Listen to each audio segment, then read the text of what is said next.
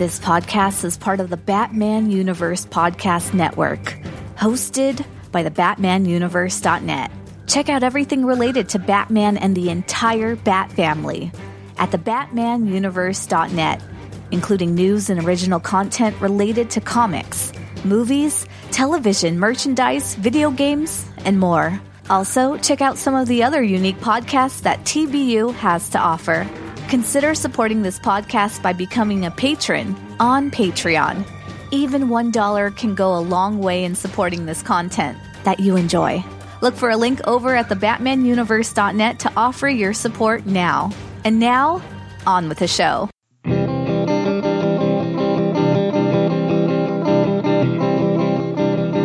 Hush is wreaking havoc, hurting cats and kids. He has family problems, ain't the person he should have been. Scarecrow's spreading toxins.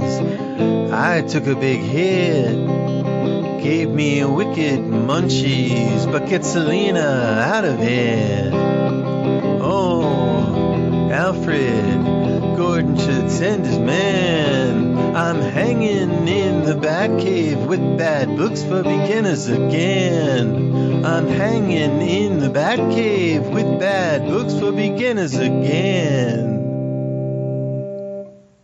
Hello, and welcome to this edition of TBU's Bat Books for Beginners, episode 191. My name is Jerry. And I'm Chris. And we are your hosts. On Bat Books for Beginners, we will examine story arcs with Batman and related characters.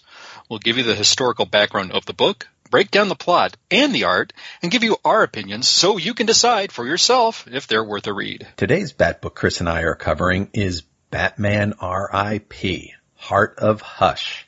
Chris, tell us a little bit about this book. Thank you very much, Jerry. Hey, little Bob Dylan there. yes. Yes, very good. Great stuff, my friend. Thank you. Hello, Bat fans. Thank you very much for downloading and sharing a part of your day with us. As a trade paperback, Batman Heart of Hush is a 144 page full color softcover that was first released in December 2009 and cover priced at $14.99. This would go through subsequent printings. Within a year, a hardcover version would be released for $5 more. This book collects five issues of Detective Comics, numbers 846 through 850. Those issues were cover dated September 2008 through January 2009. Those issues had a cover price of $2.99, except for issue 850, which was cover priced at $3.99. If you're interested in obtaining a hard copy version of the story, Going the trade paperback or online version may be the way to go. Issue 850 appeared to fetch quite a bit from online vendors in the resale pile. Oh. This is available on Comixology for $9.99 and vendors have copies from about $7.5 to around $14 for the hard copy version. For our creative team, per usual, I'll go off online resources and my memory as such as it is. Our writer is Paul Dini, who has been mentioned numerous times on past episodes of our show, so I'll provide the short version of the bio. Dini is 61 years old and he was born in New York, New York. I think the most recent thing I read from Paul Dini was the Actionland chapter in Action Comics 1000, which was cover dated back in June 2018. Mm-hmm. And that chapter was drawn by Jose Luis Garcia Lopez, praise be his name, and Kevin Nowlan. He also wrote the very emotional, powerful, and gripping graphic novel entitled Dark Knight. That's Knight with the letter N. Dark Knight, a true Batman story in which Dini recounts his vicious, near-fatal mugging attack that occurred back in 1993 in Los Angeles. It's a book worth the read and one that I highly recommend. Mm-hmm. Bat fans will certainly know Dini from his work on Batman the Animated Series, where he was a writer, editor, and producer on the show. Along with Bruce Timm, he co-created the character Harley Quinn. He's also worked on the oversized graphic novels with Alex Ross. Dini has won five Emmy Awards for his talented animated related work, before his work on Batman, he's also worked on the Tiny Toon Adventure series, and before that, the Masters of the Universe series. Hmm. Dini is married to Misty Lee, a magician, and we bring it up every time Jerry and I cover a Dini written story. it's the question: Will we get the requisite Zatanna appearance in this story? So stay tuned. Our penciler is Dustin Nguyen. Nguyen was born in 1976. Starting with 140 of Detective Comics, Nguyen would be the regular ongoing artist with writer Paul Dini. Their run lasted until issue 852, after which the pair launched Batman Streets of Gotham, which lasted 21 issues and was canceled in March 2011. In 2012, Nguyen collaborated with writer Scott Snyder on the miniseries American Vampire, Lord of Nightmares, which made the New York Times bestseller list in 2013. He subsequently launched Batman Little Gotham with co-writer Derek Fridolfs, an all-ages series that was positively reviewed by Brian Truitt of USA Today. In rendering that series, Nguyen drew inspiration from the cartoons of the 1980s and 90s that he viewed in his childhood, explaining that in watching them, you get this goofy view of the world. In 2015, Writer Jeff Lemire launched his co-creator owned Image Comics title series Descender with Nguyen as the artist, for which Nguyen won a 2016 Eisner Award for Best Painter slash Multimedia Audience.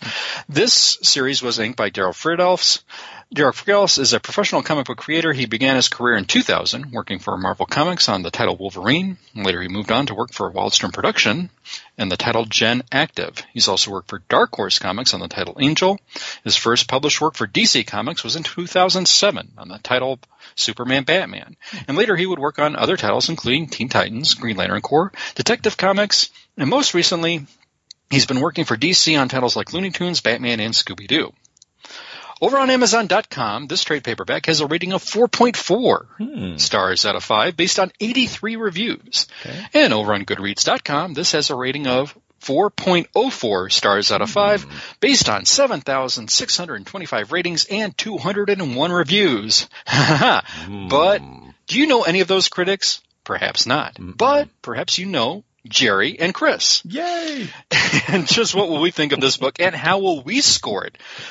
Perhaps you recall the story, perhaps you never read it. At any rate, stay tuned to hear our rating, and with that, I shall hand it back over to you, Jerry. Thanks, Chris. So we're going to talk about the story after a few messages from some of our friends.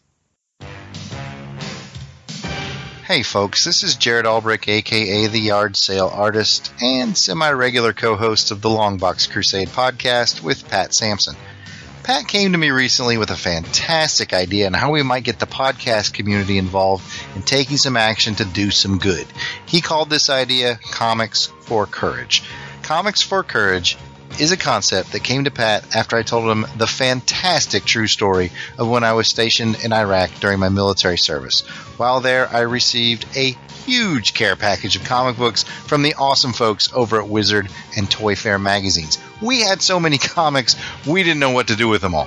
Seriously, it was over a hundred pounds of comics. So me and a couple of buddies took the bounty of comics we had down to the give and take library we'd set up in our headquarters building. And you know what? Within 24 hours, all the comics were gone. The bottom line here is that throughout history, World War II, Korea, Vietnam, Iraq, one thing remains a constant soldiers love comics. It's quick, easy, fun reading that gives a soldier a taste of home and lets them escape into an amazing world of comics, even if it's just for a few minutes. So here's the best part of Comics for Courage. Pat and I aren't asking you to donate one cent of your money to Comics for Courage. What we would love is for you to donate your excess comics. You know, those ones that are just kind of laying around. Just drop them into a box or a big envelope and mail them over to supportourtroops.org.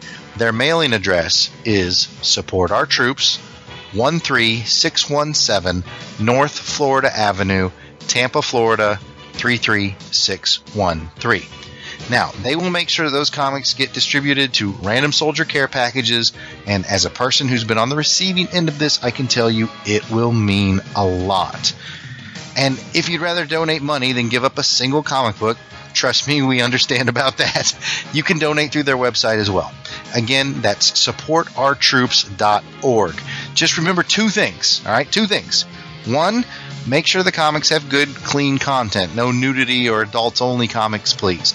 Those are the rules for any military member receiving goods downrange. Okay, and number two, this is the fun one. Please take a picture of you with your donation stack and post it on Twitter or Facebook at Longbox Crusade or email it to contact at longboxcrusade.com.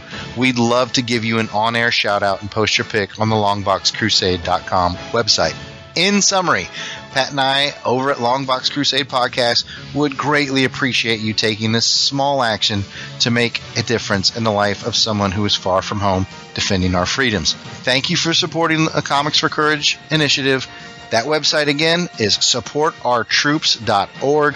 Please check it out. Throw them some comics. Make some soldiers happy.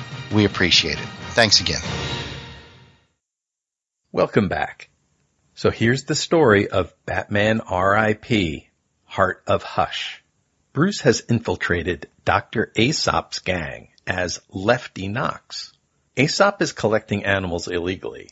However, Lefty has messed up several heists by, quote, crying wolf, which Dr. Aesop points out means he can't be trusted. Aesop goes to punish Lefty, but Lefty is saved by Catwoman's arrival on the scene. Afterwards, the two discuss how to take down Aesop, as well as Bruce's relationship with Jezebel Jet. Hmm, little jealous there. Mm-hmm. Their conversation is watched through binoculars by a man with a bandaged face. Hush. Also known as Tommy Elliot, Bruce Wayne's childhood friend. Tommy has bought an abandoned hospital with his family's money. He's drugging homeless people and others to work for him. Well, that's one way. Yeah. Get it at good rates. yeah. Yeah, under scale. Tommy remembers his past, how he hated his parents and cut the brake line on their car to kill them. Sadly, his mother lived. A cop, Slam Bradley, suspects Tommy, but doesn't pursue his crazy theory. Tommy was jealous of Bruce when his parents were both killed. Tommy's mother was super protective of her son as he grew up. He wasn't able to play like other rich kids because his mother needed him around all the time. Pro tip, don't call Tommy Elliot a mama's boy. He also has rage issues. Indeed. So like all good Gotham swells, Tommy was sent to Dr. Crane, also known as Scarecrow, for therapy, which goes about as well as you'd expect. All his life, Tommy was compared to Bruce, and his mother didn't think he measured up to the Wayne scion. Tommy did hook up with Peyton Riley, a member of the notorious Gotham crime family. His mother doesn't approve of the relationship with the crime family member, but with Peyton's help, Tommy ultimately smothers mom with a pillow to avoid being cut out of the family fortune. Tommy leaves Peyton anyway. He's a pretty cold-hearted fella. Bruce and Selina disrupt Dr. Aesop and his gang thanks to some bat gas and Selina's connection to felines of the lion variety. However, Hush kills Aesop. Batman sees Tommy is still alive, and Tommy says that he won't have to fear any other bad guy while he lives. Batman knows Hush is likely to strike against the Bat family, so everyone fans out to warn the clan. Selina warns Zatanna, you called it, Chris, who uses playing cards to tell Selina's fortune. The card that's turned over is the Queen of Hearts. Hush breaks into Selina's place and kidnaps her. While he fights her, she exposes his face and she is shocked at what she sees. What could it be? We don't find out yet as Selina is stabbed in the chest. Hush takes her to the hospital and begins to operate on her. Batman gets a message to come to a cave in a national park. He goes and finds Scarecrow. Scarecrow has taken a foster kid, Colin, with a stuffed animal, Rory, and pumps him full of venom. Colin turns into a beast and attacks bats. Batman fights him and the kid decides he wants his stuffed animal.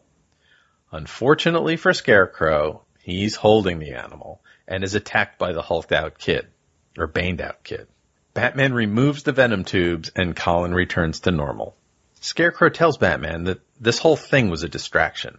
He contacts Oracle, yay, Oracle, who goes to tell him to go to the hospital. He does, and he finds Selina with her heart removed and on a machine keeping her alive. That Dr. Tommy Elliot is bad news. Batman beats Hush's location at the hospital out of Scarecrow, while Dr. Midnight and Mr. Terrific keep Selina alive. Hush gets reports of the Batmobile on the way to the hospital, and he has his staff fan out to meet Batman. One of the doctors tells him which way Batman is coming, but surprise, the doctor's really Batman. Punches are thrown. Tommy tells Batman how he survived his previous appearance in Hush, and tells Batman what he's been up to since. In short, he didn't die, he got help from Mr. Freeze to build a heart removal machine, and shows Bats he has Selina's ticker on ice. The room is full of knockout gas, however, and Batman passes out. Tommy removes his bandages and reveals he's had plastic surgery to kind of sort of look like Bruce. He plans to kill all the Bat family, with them momentarily mistaking him for Bruce. Tommy goes to Wayne Manor and tries to kill Alfred. That doesn't go as planned since Bruce got away from the hospital staff and called in the warning. Nice moves, Pennyworth. Bruce gets Selina's heart and puts Dr. Midnight and Mr. Terrific on the job. Batman and Hush fight in Wayne Manor under the portraits of Dr. and Mrs. Wayne and make their way to the Batcave. Tommy is suitably impressed with his first view of Batman's secret lair. They fight. Alfred fires up the Batcave T-Rex. Nightwing and Robin arrive and join the battle. Hush takes off in the small Batcopter, the Whirlycopter, but his face bandages get caught in the propellers and it crashes. His body is not found, however. Dr. Midnight and Mr. Terrific have fixed Selina up. Bruce visits her hospital bed, kisses her forehead, and says he will love her forever. She says she's awake and heard it all. they kiss. Selina uses all the means at her disposal to drain Tommy's family fortune. Barbara Gordon tracks down his holdings, some documents are forged, anti-heroes like Harley Quinn and Ivy help track his resources down, Slam Bradley helps too. The cat team springs into action to avenge their girl. She gets a video to Hush telling him of what she has done to him and that maybe he should end his own life. The end. So Chris and I are going to talk about our feelings for this story after these words from some of our friends. Sawate. My name is Stella, and I am the host of Batgirl to Oracle, the Barbara Gordon podcast. Batgirl to Oracle is a podcast dedicated to Barbara Gordon, the first woman to hold the mantle of Batgirl for an extended period of time, roughly 1967 to 1988. The goal of Batgirl to Oracle is to examine the character's history from her first appearance as Batgirl and continuing through her tenure as Oracle. Each episode looks at a vintage issue of Detective Comics or Batman, as well as other books like Justice League and Freedom Fighters, and modern issues of Batgirl and Birds of Prey. I also keep track of news involving Batgirl and other members of the Bat family, and I have a revolving series of segments like Babs in the Tube, which highlights appearances of Babs in TV and film, Shipper Spotlight, which looks at a variety of comic and pop culture couples, gives their history, and determines whether they are hot or not. Reading with Stella, which could be described as an audio drama, or just me reading a book that relates to Babs or doesn't, and of course, the mainstay literature recommendation. I have been blessed to interview writers Scott Beatty and Chuck Dixon on their Batgirl Year One work, Brian Q. Miller on his Batgirl run, Duane Swierczynski and Christy Marx on their separate Birds of Prey work, and the creators and actors of the Batgirl Spoiled, the web series. I hope to interview more creators and actors in the future. My goal, most importantly, is to make a fun, entertaining, and thoughtful show that people enjoy and from which they learn. Find the show online at thebatmanuniverse.net and iTunes, and follow the show on Facebook and Twitter at Batgirl to Oracle. Thank you, and fly on, Babs lovers. Welcome back. Okay, Chris, what'd you think? Jerry, some initial impressions with broad brushstrokes to start. Uh, Nguyen's art may be an acquired taste, but I've always found it really evocative, moody, and dynamic. Now, as with the past material we've covered here, there are some great panels where he likes to do some villain recollections. And, you know, in the opening chapter, we had a great one with Joker, Harley, and Ivy, which I thought was really masterfully rendered. I thought we had an awesome use of flashback storytelling with great artwork and sepia tone. We didn't get uh, too much right away. It sort of builded to a crescendo, if you will, and it was really, really masterfully played out. We had a great battle uh, in the climax with the Batcave, and Yeah. Hush being taken out by that uh, golden uh, prop of You're the Whirly Bat, which Batman used back in the day, the solo little helicopter, which was really, really nice. And, oh, such great cat and woman dialogue throughout Oh, this, no. and great, great conclusion. There was a lot to like here. I think there was something for everybody. Really enjoyed it. What, what, what were your initial thoughts, Jerry? Well, first of all, this is a Bruce and Selina story. So this has every reason for me to like it starting out the gate. I know our last episode was a Bruce and Selina story. Didn't go so well. This time is very different. Uh, Absolutely. This really shows how close the two are. Um, you know, there's discussions about their relationship, uh, uh, Bruce's relationship with Jezebel Jet and his prior near miss relationship with Zatanna. All this comes up, but it seems like everybody knows that Batman and Catwoman, Bruce and Selina, are soulmates. And everyone understands that, as do I. And so this is my wheelhouse. I love this story, how, how that's developed. And I think it was done expertly here in this case. Yes. Now, what, what do you think of uh, Tommy Elliott as a villain? Well, I, you know, I read Hush. I liked Hush. I don't think I have the, you know, reverence for it that other people do. Um, I think I actually liked him here even more so than I did there. Um, I like the callback to Tommy and Bruce's childhood, you know, get a little background as to where Tommy's coming from and how he's always had this kind of deception in his personality, you know, in his heart. That's part of who he is. Uh, he, he was a false friend to Bruce for a long time spending time with him, but also, you know, kind of hating him in a way too. So, um, you know, he does have family problems. So his, his mom isn't the best and his dad wasn't the best. um, you know, and you get what you get, but I think he's an effective, uh, um, nemesis for Bruce here. I liked him. What do you, what do you think about Hush as a character? Well, you know, I, I, I like him a bit. I, I was a fan with the Jeph Loeb, uh, Jim Lee story, which started back in Batman 68, and I think it's always held in reverence as one of the uh, more current Batman quote unquote classics, you know, mm-hmm. at least uh, pre pre rebirth and New Fifty Two. And just for the sake of argument, I was going to say, well, I know we both I think I, I know I like the story, and I'm pretty sure you were going to like it. And I just didn't want to conjure up a debate to see if uh, Hush was a contrived villain in any mm. sense. You know, the here Batman had been around for uh, oh gosh, decades, and and here's the in- introduction. Oh, by the way, Bruce had a friend named uh, Tommy Elliott. You know, did mm-hmm. did this seem contrived in any way? But you know, this was something I allowed to pass, and I think most of fandom did as well. I, I think he's I don't know of anybody who hates the character let's mm-hmm. say, as a villain that's hated. I don't know if he's uh, revered as much or an upper tier as of yet, mm-hmm. but uh, yeah, I think I think the character is a good character. Mm-hmm. Yeah, and, and I think the connection with Bruce's past makes it a different kind of character that, you know, is different than a, you know, your Riddler or Joker or whatever. There's, this is a childhood thing. So, and, and I think it, I think it works well here in this case. Um, you know, I think that Tommy's mom always trying to compare him to Bruce. And, you know, you can see, you can understand why he has this animosity towards him. Um, and you feel for him in a way, but of course, you know, ultimately he's the bad guy and you want Batman to beat him up. Um, and he, it's funny, he has these, uh, fantasies and there's a little bit of a jip at the beginning of, um, one of these issues here. I think it's 847 where you see, you know, Hush kills Batman. I don't want to. I wasn't fooled, but I thought that was really well done myself. Yeah. You thought it was a little bit of a jip? I thought it was a little bit of a jip. I was like, oh, he killed Batman. It's like, well, you know, here we go. We're going to go down this, this, uh, plot line. And it's like, no, he's just dressing people up to practice killing Batman. So, I mean, it was funny, but I was like, what? I think I saw Dr. Loveless do that with, uh, Jim West on Wild Wild West once he had all these fake Jim West walking around and he would they would he had a school where the, the guys would practice to assassinate Jim West. So I thought oh, okay, so maybe that was still still a little fresh in my mind when I did the reread of this. So I kind of I thought ah okay that's what this is all about. Too funny.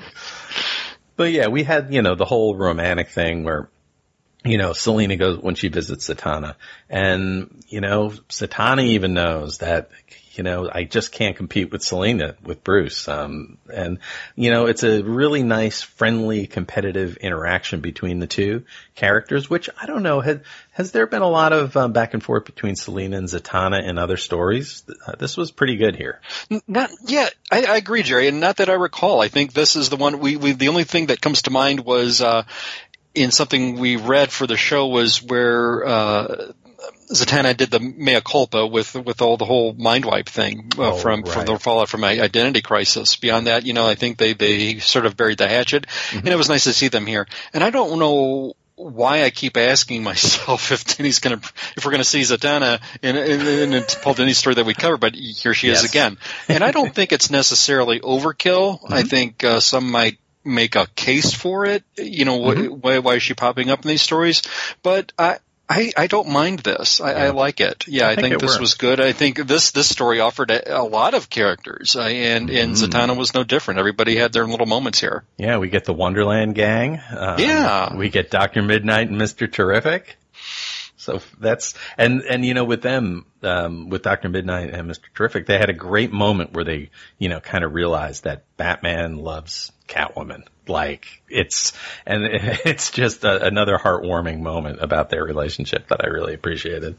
Mm, absolutely. There's a lot of a lot of comedy in this uh, story, and you know I was thinking about that Scarecrow uh, and Colin sequence, you know, with the little kid, and there was like a a, a moment where uh, Colin wants his bear Rory, and he looks around, and unfortunately, Scarecrow is holding it, and then the kid goes after Scarecrow to get his bear back, and it's just the way it was presented, just these kind of the realization of the character uh, of Scarecrow going like, "Uh oh, I'm in trouble now," and you know, it's really these little moments, and even that whole sequence, even though it is kind of filler to quote unquote distract Batman it's done really, really well. Even the filler in this story works, right? You have this kid who's being, you know, used to fight Batman and he's just a scared kind of homeless foster kid that wants his bear and just wants to be, you know, safe and warm and happy.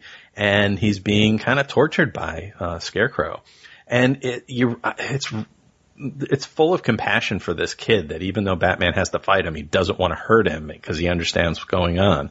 This is, I think, really, really good writing work from Dini and really good artwork to, to bring out your compassion for these characters and also mix in some humor, you know, visual humor at the same time. I think it's really well done. I do too.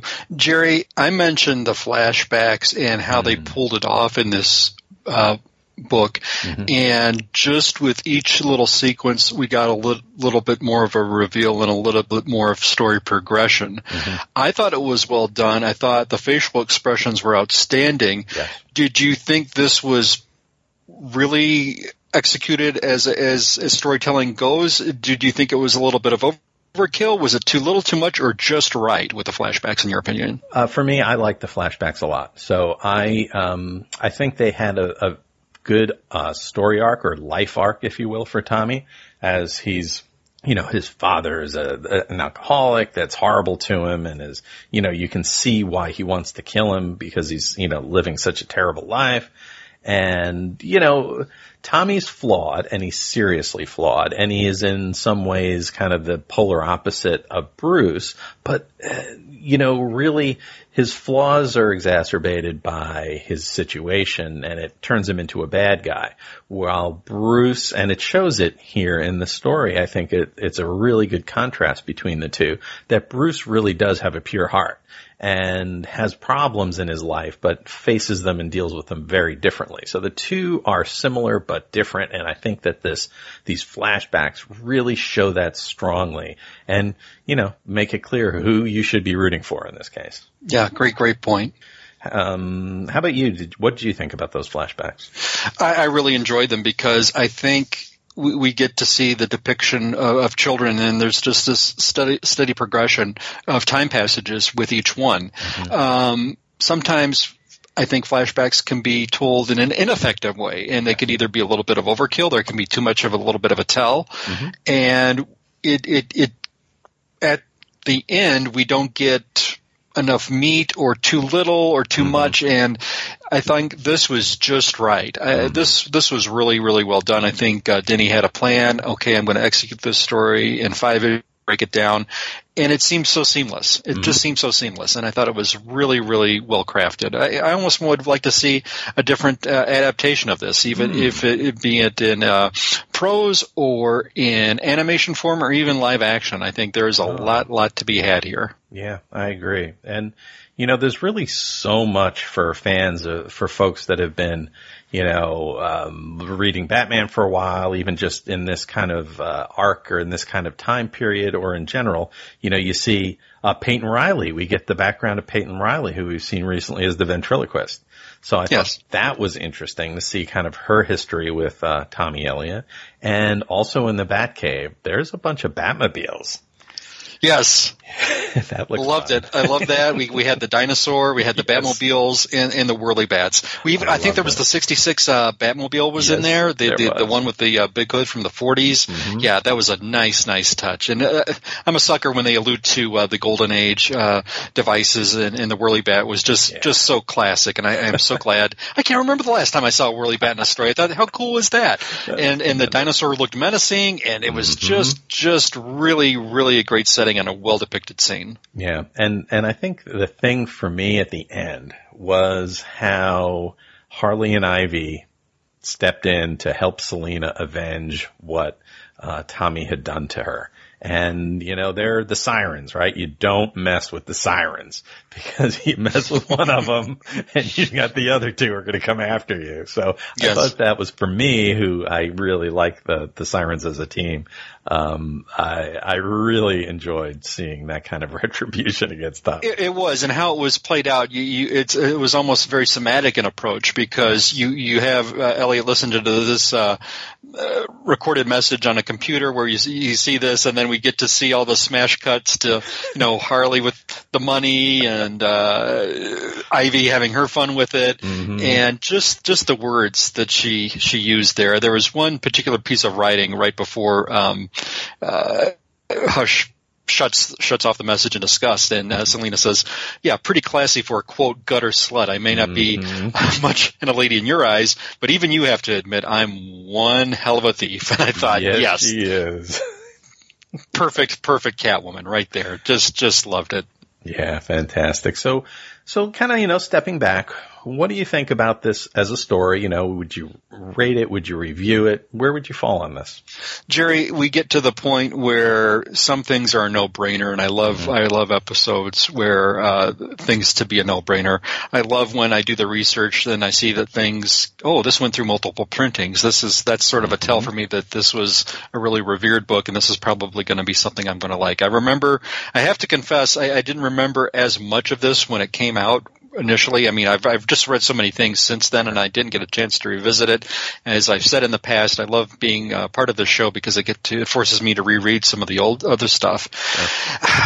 Well, let me see if I can get on the fence a little bit and take a step back. You know, was this a quote unquote event book? I mean, did this have something like, is it going to be referred to in future, uh, years of Batman, like, uh, well, I remember that No Man's Land event. Oh, I remember, you know, Identity Crisis. Oh, I remember these things like that. Not necessarily so, but I, I don't want to shortchange this in any way, shape, or form.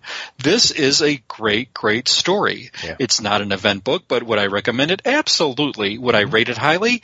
Um, you know, if I'm going to say five is a masterpiece and four and a half is a near masterpiece, this is going to be a solid four out of five for me. I, I really enjoyed it, and I, I would recommend it for any bad fan. You, you've got a little bit of everything here.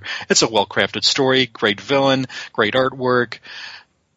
We've got Batman a little bit on the ropes here. There's um, point counterpoint. Each villain trying to outthink the other. Yep. Good, good stuff here. Uh, yeah. So that's what I'm going to say. I'm going to say four out of five and a marginal must read, but it, it definitely, yeah, it is a must read. I think. How about you? Yeah, yeah, I would say, especially if you have any kind of, um, you know, appreciation for the Bruce and Selina relationship, I think this is one of the very, very good, one of the best, um, relationship stories where he's really got a, he's got a saver, but there's good interactions between them and even the interactions of them separately, much of it is about the other. And, um, so if you're a, a Bruce Selina fan, I would say that this is a must read. Um, and if you're just, uh, you know, it's so good. I think that this is something I really would, I definitely recommend anybody would, would read it, but it, it's just that it's so good that, um, it borderlines on must read. I, I would go with you with four. Um, I could, I could see myself going as high as four and a half on this. And I think Sure, I could too. Yeah. That you know, and that's could be just for me being such a big Bruce Selina fan. Um, that and this is just right up my alley. So for me personally, it would probably be four and a half, and I think for the average person, it would probably be a four. Sure. Yeah, and I do want to mention, I did forget to mention, uh, Dustin Nguyen also provided the cover art. The covers were magnificent. Uh, some of them were just almost suitable for me being a poster, especially uh, 850, which I think was used on the trade. Just, just a great, great cover. Uh, all, all of them were outstanding. So the, uh, the art in was good. general is really good. I mean, Yes. there's so much strong work with the colors and it's almost like they're abstract colored shapes and they're kind of some of them, you know, where they're emerging from these dark backgrounds. And it's really, really strong use of kind of the darkness and the negative space and, you know, having things, you know, coming out vividly inside that kind of setup. It's, um, really strong. And, um, I think the art here is, is really exceptional. Sounds great. All right. We are in agreement. Yes. We are in agreement. We are unanimous in that. All right. So now, folks, now don't forget to check Chris and I out. We also have another show that we do that we're about to do in about 10 minutes. Um, the Professor Frenzy Show. By the time this episode is aired, we will have released, well, we're going to be working on the uh, 21st episode of the Professor Frenzy Show. And that's about indie comics and other pop culture topics. And we've been having a great time over there. So check that show out. You can search on iTunes for the Professor Frenzy Show and uh, enjoy that one. You can also um, uh, see Chris out on Twitter, and he's at BTON Batbooks, and uh, he does some other things where he uh, reviews some things for the Batgirl to Oracle podcast, one of which is Batman Adventures, which is fantastic. And then you do some shipper stuff too over there, don't you? Yeah, I have a little segment within a segment that's called Night Watch. I just look at uh, the Nightwing title and look at it from a shipper perspective. I, So I think uh, that's something that uh, is on Stella's radar.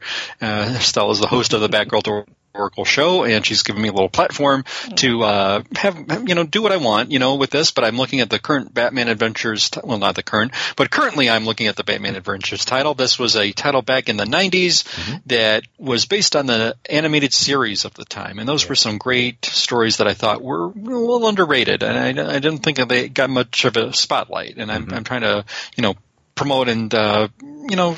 Hey, you know, remember this Batman story? It was really good. So I'm trying to, you know, give that a little boost. You know, if you're looking for a uh, Batman story, that's good and for all ages. Also, I'm looking at Batman. Uh, 66 meets Archie, or Batman 66 meets Archie, if you will.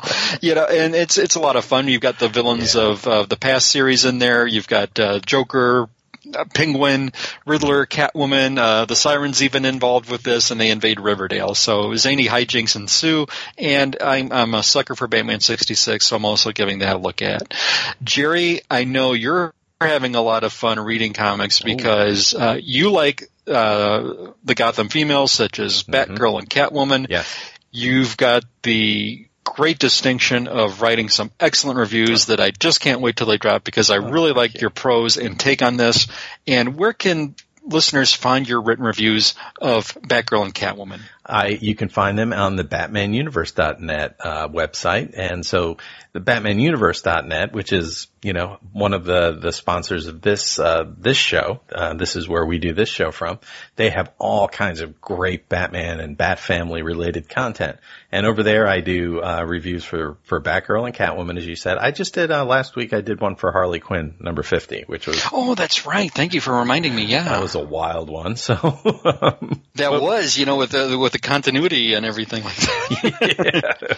yeah, it was bananas. Oh yeah, yeah. So, and, and you can also, if you find me out on Twitter, you can find me at Professor Frenzy and I tweet out my weekly comics and, uh, talk about indie comics and, uh, tweet about, uh, how hard it is sometimes getting through some of the story arcs in Dark Shadows, uh, which I'm stuck in one right now. And, uh, Chris and I also live tweet horror movies at the hashtag Svengoolie on, uh, Saturday evenings. And we saw, uh, a pretty good one last night, didn't we, Chris?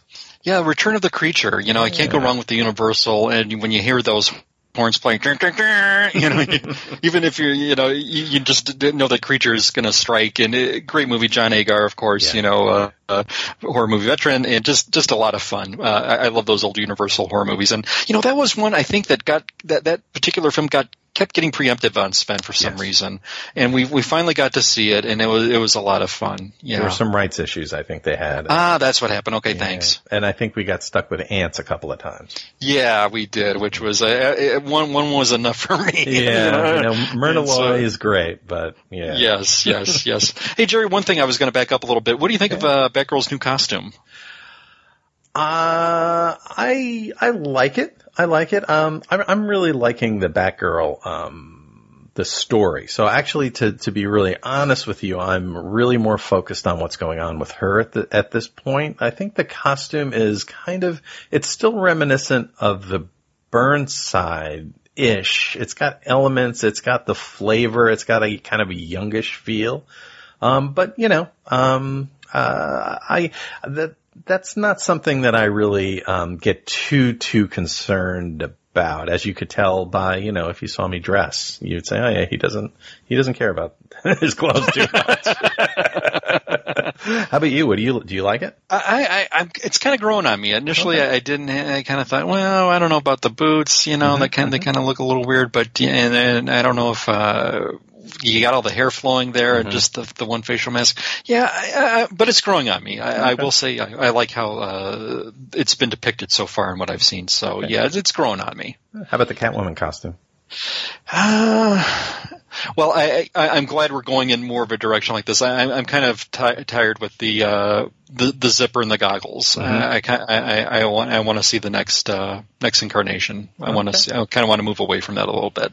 Eh, I'm sure we'll get comments on other folks when they hear this. what are you guys crazy? It's great or it's terrible. well, speaking of comments, we did get some comments on our last episode, and that's where we ah. covered Catwoman: The Long Road Home, oh, yeah. and we heard on let's see from Captain DC, mm-hmm. who mentioned over on the TBU website. He said quote, definitely not the greatest ending to this Catwoman run. Mm. Kind of like with Tom King's Batman number 50, a lot of quality character development was chucked out the window, mm-hmm. just for the sake of emotional conflict slash melodrama. Helena didn't need to be given up for adoption. Yeah. Selina could have at least raised Helena up until the Flashpoint reboot. Eventually revealing that Bruce was actually the father would have been nice. Mm-hmm. Catwoman toying with Batman in issue number 82 was great. But I wish Will Pfeiffer would have left Catwoman with a better status quo mm-hmm. prior to Paul Dini using her in his runs of Detective Comics and Gotham City Sirens. First off, uh, Captain DC, thank you for leaving us a comment yeah. on the TBU website. We really sincerely appreciate you taking the time to write. And I think you raise a lot of great points mm-hmm. because uh, there was a lot of character development checked out the window just for the sake of emotional conflict. I can't agree with you more. Uh, the point with Helena, yes, I agree with mm-hmm. you. Good, good, good stuff there. And we really thank you for listening. Yeah, I, I do wish Will Pfeiffer would have left Catwoman with a better status quo. Uh, yeah. I, I, totally agree with you. And even Batwoman, uh, Batman agrees with him on uh, the adoption of Helena. Yes, absolutely. So yeah, thank you for chiming in. We, we, we really appreciate it. And I, such concise points, and I, I, I, think you nailed them all. Now, over on Twitter, uh, Optimus Prime 99, who is on Twitter at Optimus Prime 99, naturally, he commented with respect to that episode. The legendary Paul Dini, and I guess he's on Twitter at Paul underscore Dini, was able to pick up those threads from Jeph Loeb's iconic Batman Hush, along with the amazing Ed Brubaker slash Darwin Cooke Catwoman run, and really solidify the hashtag Bat-Cat relationship for the modern era. Yeah, Optimus Prime, thank you very much for chiming in. Yeah, you notice how one writer kind of just picks up the reins where some somebody left off and discards it. I, I think Optimus yeah. Prime brings up a good point as well. Now, let's see. For the likes and retweets on the past episode, we heard from the following. Randy, the comics nerd at Randall Andrews nice. 1. He's the host of Soundtrack Alley podcast. Yep. Christados at Christados 1. That's the podcast awesome. moniker for the International Man of Mystery. the podcasts that he can be found on are at The Longbox Crusade and OHMS podcast and other great appearances on other podcasts. Here, here. Now yes. that OHMS pod is for the James Bond podcast that they do. Mm-hmm. We also heard from Rad Adventures at Rad underscore Adventures. Rad is a network of podcasts from Darren and Ruth focused on adventures, stories including Trekker Talk, Warlord Worlds, and Xenozoic Xenophiles. Mm-hmm. We heard from Batman Crime Solver at Batman Crime Solve, yeah. Scott X at The Mind of Scott X, awesome. Coffee and Comics at Coffee and Comics Blog. Nice. Okay, thanks, Clinton, and give his podcast a listen to while having a cup of Joe. the Selling Out at the Selling Out Show. That's a bi-weekly show about the world we live in, hosted by a couple of guys who screw up at every turn. Hey, thanks, Dave. Awesome.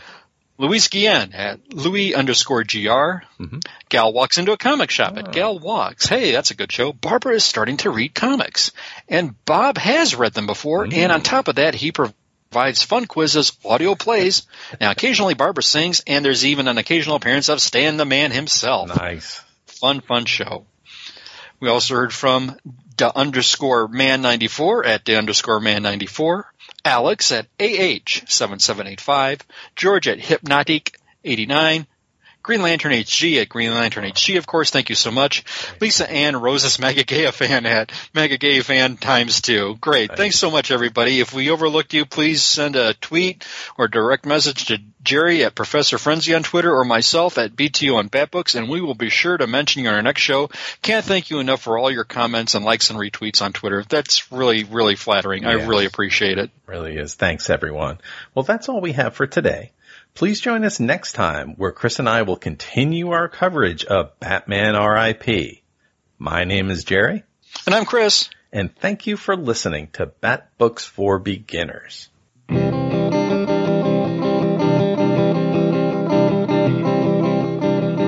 Hush is wreaking havoc, hurting cats and kids. He has family problems, ain't the person he should have been. Scarecrow's spreading toxins.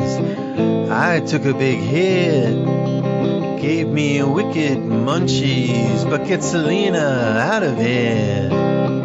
Oh, Alfred, Gordon should send his man. I'm hanging in the Batcave with bad books for beginners again. I'm hanging in the Batcave with bad books for beginners again.